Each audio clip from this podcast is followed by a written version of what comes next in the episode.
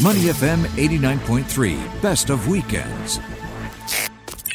The story of a young citizen journalist, Zhang Zhan, a 37 year old former lawyer uh, who has been uh, under arrest and, and trying to avoid uh, her four year prison sentence for reporting on the coronavirus outbreak. Joining us now to talk about it, Ramy Inocencio, the CBS News Asia correspondent, and Grace Chi, the CBS News China producer.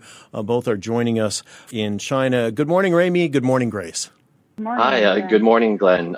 Let's move on to this story. Uh, such an important story, and I know both of you have worked uh, really, really hard on this uh, to, to, to get this story right and to understand all the, the nuance and, and the facts behind it.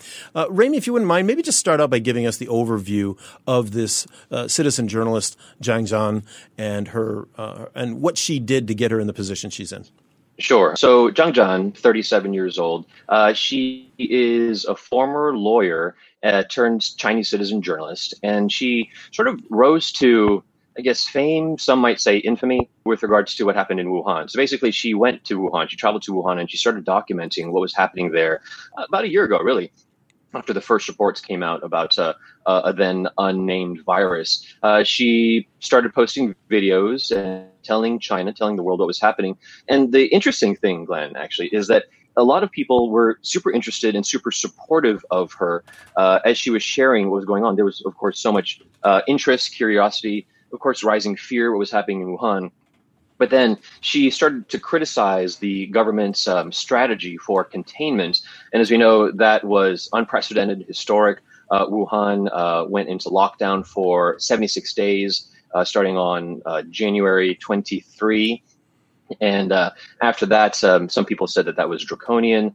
Hmm. And uh, she got in trouble for that. And, you know, myself, Grace, our Asia uh, bureau chief Warren Srink and our cameraman Brad Simpson. We were all there just uh, one day, actually one night, right, Grace, before uh, the lockdown. Yeah, the happened. night before the lockdown, uh, we left.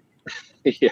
yeah. So um, hmm. we could see the, the the clampdown, the vise already starting to settle in right when we were leaving. Yeah, and Grace, uh, maybe you can give some insight from the, from the the domestic side.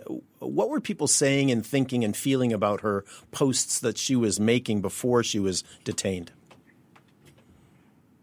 Uh, a lot of people were uh, very fond of her work. Um, she posted a lot of videos on WeChat, on Weibo, like these are like Chinese, like Twitter-like platform, um, social media, and uh, as well as on YouTube. So people really liked the videos because they really showed what was actually happening in Wuhan. And uh, a lot of like Wuhan citizens, they were very supportive of her work as well because it really showed what some some of them were like suffering um, during the lockdown as well, and some uh, couldn't get to the hospital or some couldn't get food. Mm. So uh, that was kind of the mainstream of opinions, I would say. Yeah, and then uh, soon after she was she was detained, and she she has been detained. Is that correct, Ramy? Still under still in uh, being detained.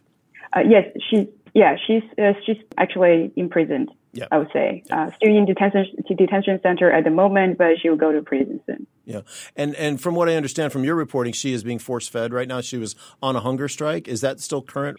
Right, her, her case actually is closed, so she's been sentenced for uh, four years in prison, and she is still on hunger strike, or at least semi hunger strike, because uh, she she's still refusing to eat food.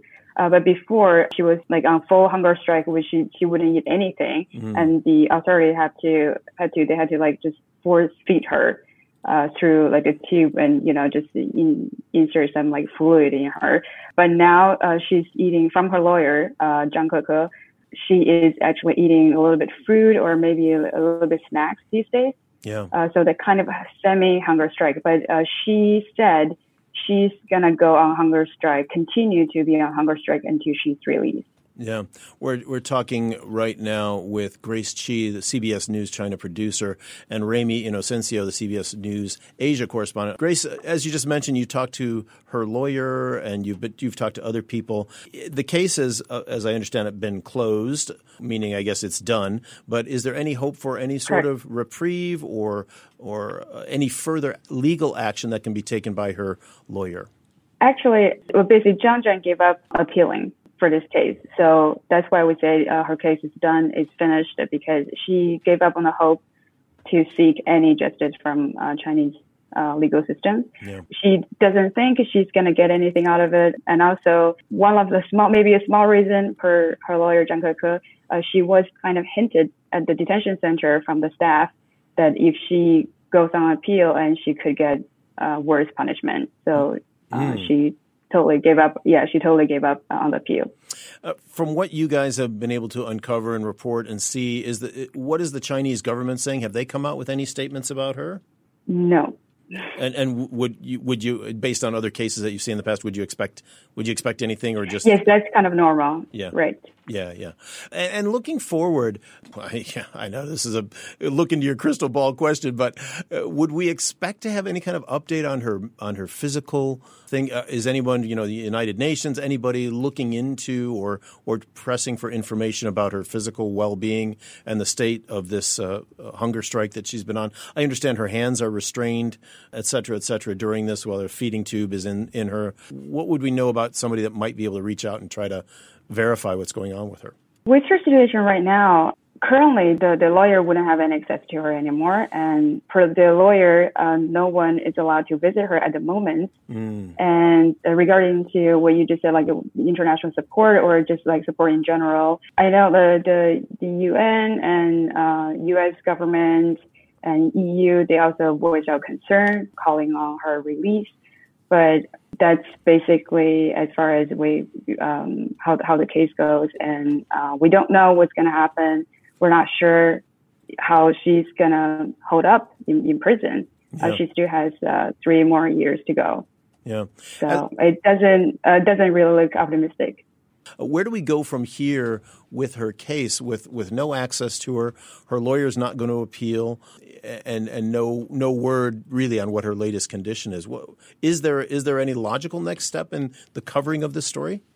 You know, the the logical next step is continuing to monitor what happens to Zhang Zhan in detention and eventually when she gets remanded officially to prison. Mm-hmm. Basically, her physical state and her mental state. Uh, Grace may have already uh, mentioned this, but she has been on a hunger strike since last summer. Right, right. And uh, Zhang Keke, her lawyer, said that. Uh, uh, she intends to continue that. Now she has had um, feeding tubes forced down her throat to make sure that that uh, uh, doesn't affect or minimally affects her health. But you know she's already lost I think, uh, more than 44 pounds uh, mm. during her hunger strike. So, uh, continuing on for four years, can someone, can a body uh, handle that kind of stress? Mm. Um, one of her other lawyers, her other lawyer said that uh, uh, she thinks that she will die in prison. That was a quote uh, when he spoke to CBS News, when he spoke to Grace Shi um, back in December. So, I mean, her lawyer's saying that. Um, the logical conclusion, the unfortunate conclusion, is just to monitor to make sure that Zhang Zhan still remains alive. Yeah, and I know various uh, journalist organizations and, and, and other countries around the world have, have weighed in on this and, and sent petitions to the Chinese government um, uh, to no avail at this point, anyway. Uh, and with the WHO in in Wuhan, in China right now, uh, is that is that a good thing? Shedding some light on the, the general scenario. Does that does that help her, or does it not make a difference uh, from what you've seen your reporting?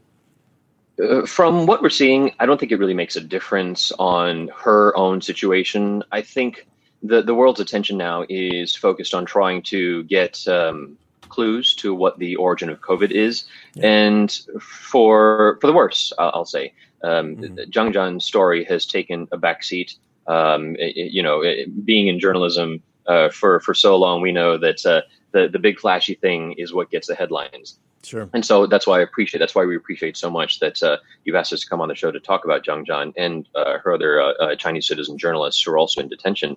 But uh, with the WHO, just very quickly on that, it's good that they're here. It's good that we're talking about them, but it's just you know the first few weeks of what could be years to find the origin of COVID. Mm-hmm. There have been a lot of attacks against the WHO saying why do it a year later? There has been reasonable argument that they couldn't come in earlier. One for politics, two because there was a pandemic happening. This is what, uh, yeah. for example, uh, one of the WHO experts, Peter Daszak, told us. They couldn't come in. They couldn't hunt for clues when people were basically dying. Yeah. So we're, we're, we're looking ahead to see um, uh, what happens with the WHO. They're here at least through February 11th. That's one day before Chinese New Year, the year of the ox starts. Sure. They said that they don't have very much time to do this, and they've said, "Listen, no big breakthroughs here, guys. Hold on, it's going to be a long haul." Yeah, as you mentioned at the top of the show, um, you guys have been in Wuhan quite a lot. What, what's the mood there uh, when you when you walk when you try to report on the story? Obviously, people know you guys are there. You're not hiding or anything. Uh, what's the mood like in Wuhan now? Uh, today, I believe, is the, the first anniversary of the death of that optician who really was who they call the whistleblower doctor, who who really kind of started talking about this. Yeah, and, and how are people feeling now? Are they are they happier that or happy that it's under control, or what's the mood? From what we saw in Wuhan, basically everything is kind of back to normal, except for people still wear masks on the street or when they go to public places. Like life is back to normal. Uh, people are happy. And actually, last time we were there, we actually saw a lot of um, Wuhan citizens. They were like swimming in, in the Yangtze River uh, winter swimmers. Mm. So that's like a sign of you know people getting back to uh, normal life, and you know, uh, on uh, on a Saturday night you can go to a nightclub and there will be a lot of people there dancing. Mm-hmm. So. yeah, that's, that's that's basically what's going on, and we actually asked a lot of people uh, when we're doing our shows uh, to ask them like, you know, how how you feel about the lockdown and how you feel now, and how how do you feel about there's an exhibition going on and to document this whole pandemic and then what happened in Wuhan and as well uh, in China and how the government has been responding to it. So people are very positive about how the government handled handled the whole thing, and uh, I would say most people are pretty happy about their life right now. What, what are we expecting for the, the annual mass migration? Last year it was almost completely shut down for the Lunar New Year celebrations. Everybody travels home, millions and millions of people on the road. Uh, I should say probably hundred, hundreds of millions of people on the road. Uh, uh, have there been any government uh, rulings on that this year about people staying put, or what, what's going on with that? Sure. Well, uh, first off, Chinese government. Yeah, yeah, yeah, go ahead, Grace. Uh, so the Chinese government uh, has this um, it's not a policy that everybody has, has to uh, you know enforce, but uh, they do uh, encourage people to not travel to stay where you, the city where you work at, and to minimize the the traveling during Chinese New Year. And also, there's a policy like if you go back to your hometown and you have to do COVID test. Uh, maybe like two times or like before you go and uh, as you get home and then at the same time you, when you get back you still have to do COVID test to return to the city you work at. So with all these um, rules going on, a lot of people they feel like it, it's a hassle to go home. And at the same time, it's safer to stay at where, where you work and they just choose, choose to stay. So there will be fewer people traveling this year during the holiday. And at the same time, like there are cities, they're giving out people cash, literally cash to, to encourage them to not to go home. If you don't go home, then you get like a thousand RMB in hand. So, um, it's, it's, it's kind of positive for, for them to stay. Yeah, that's. Um, uh, I know it's always a big challenge when uh, when people start getting on the road because it's just such a crush and, and, and, packed train carriages and buses and all. So uh, we will we will see what happens with that. Uh, Ramy, last I saw yesterday, the, the there was a Bloomberg report on uh, they were expecting it would take perhaps up to five years for China to get up to 75% vaccinations. Uh, is, that, is that a number that you're hearing? And what do we know about the current pace of vaccinations in China uh, going across the population? Sure. I can't speak to that number, that 75% number. Of course, that's a very good and lofty goal that uh, uh, China has put out there. Um, one great thing about living here in China during this COVID pandemic, and Grace and anyone here can attest to, is that we're seeing this pandemic rage across so many other countries, but life is pretty normal here for us. And I say that not so much with happiness, but just with the reality. You know, people are going to restaurants, people are going to bars, people are traveling, as you were just talking about with Grace. Um, it, it's not a whole lockdown here.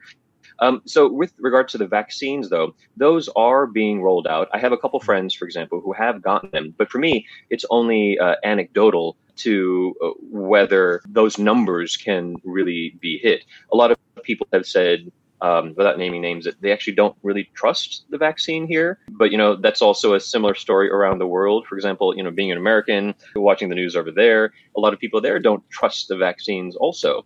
and we're getting different um, levels of efficacy. For example, a Brazilian study for one of the Chinese vaccines has come out with, um, believe, 50% efficacy. But you know, it, it ranges. Uh, Grace, why don't I let you chime in as well on, on that number? Sorry, I haven't seen the latest uh, number. Um, how many people have been injected uh, with, with the vaccine? Uh, last time I saw it was like 30 million people. Uh, so there's probably more like I think maybe like 15 million or something. Uh, I need to check on that. But yeah, people are quite eager to get vaccinated. They do mm. trust Chinese vaccine. Uh, from what I know, like you know, people around me or just from the news report, um, people are uh, lining up to try to get vaccinated. I, I, saw somewhere that there's something like a million vaccinations happening a day. Does that does that sound right? Maybe that's the capacity. I'm not not yeah. sure actually. Yeah. Okay, uh, sorry. These are just numbers that I, I, saw in this Bloomberg report, and I was just wondering if that is ringing true. I know we don't necessarily know exact uh, figures and facts, but uh, uh fascinating in any case. And, and, just finally, one question, Ramy and, and Grace, as you look at so many stories that, that, can be covered about this topic in China. Where do you think the story moves next? Is it the ongoing vaccination process? Is it uh, you know trying to find the cause? What is the biggest next story out there? Without giving away any of your scoops, of course. looking looking ahead, you know, I, I, think it's more the more the long haul story from here on out. Once the once the WHO picks up and leaves out of China, uh, the COVID origin story, according to WHO experts who I spoke with, one said it could be two years that we might know the origin. Another expert said it might be more than 40 years and counting if we look at Ebola. Wow. Uh, SARS, for example, that happened, of course, in 2003, that took about four ish years to find the origin of COVID, but there's a chance that we might never know at all. So I, I, am the kind of person who wishes that we could answer questions quickly. Uh, mm. But when it comes to COVID and here in China, uh, I don't think we're going to get quick answers. And of course, critics have leveled transparency issues with the government, uh, with the WHO being here. Uh, they've said, you know, what if they don't get all the access or all the data uh, that they need, that they want?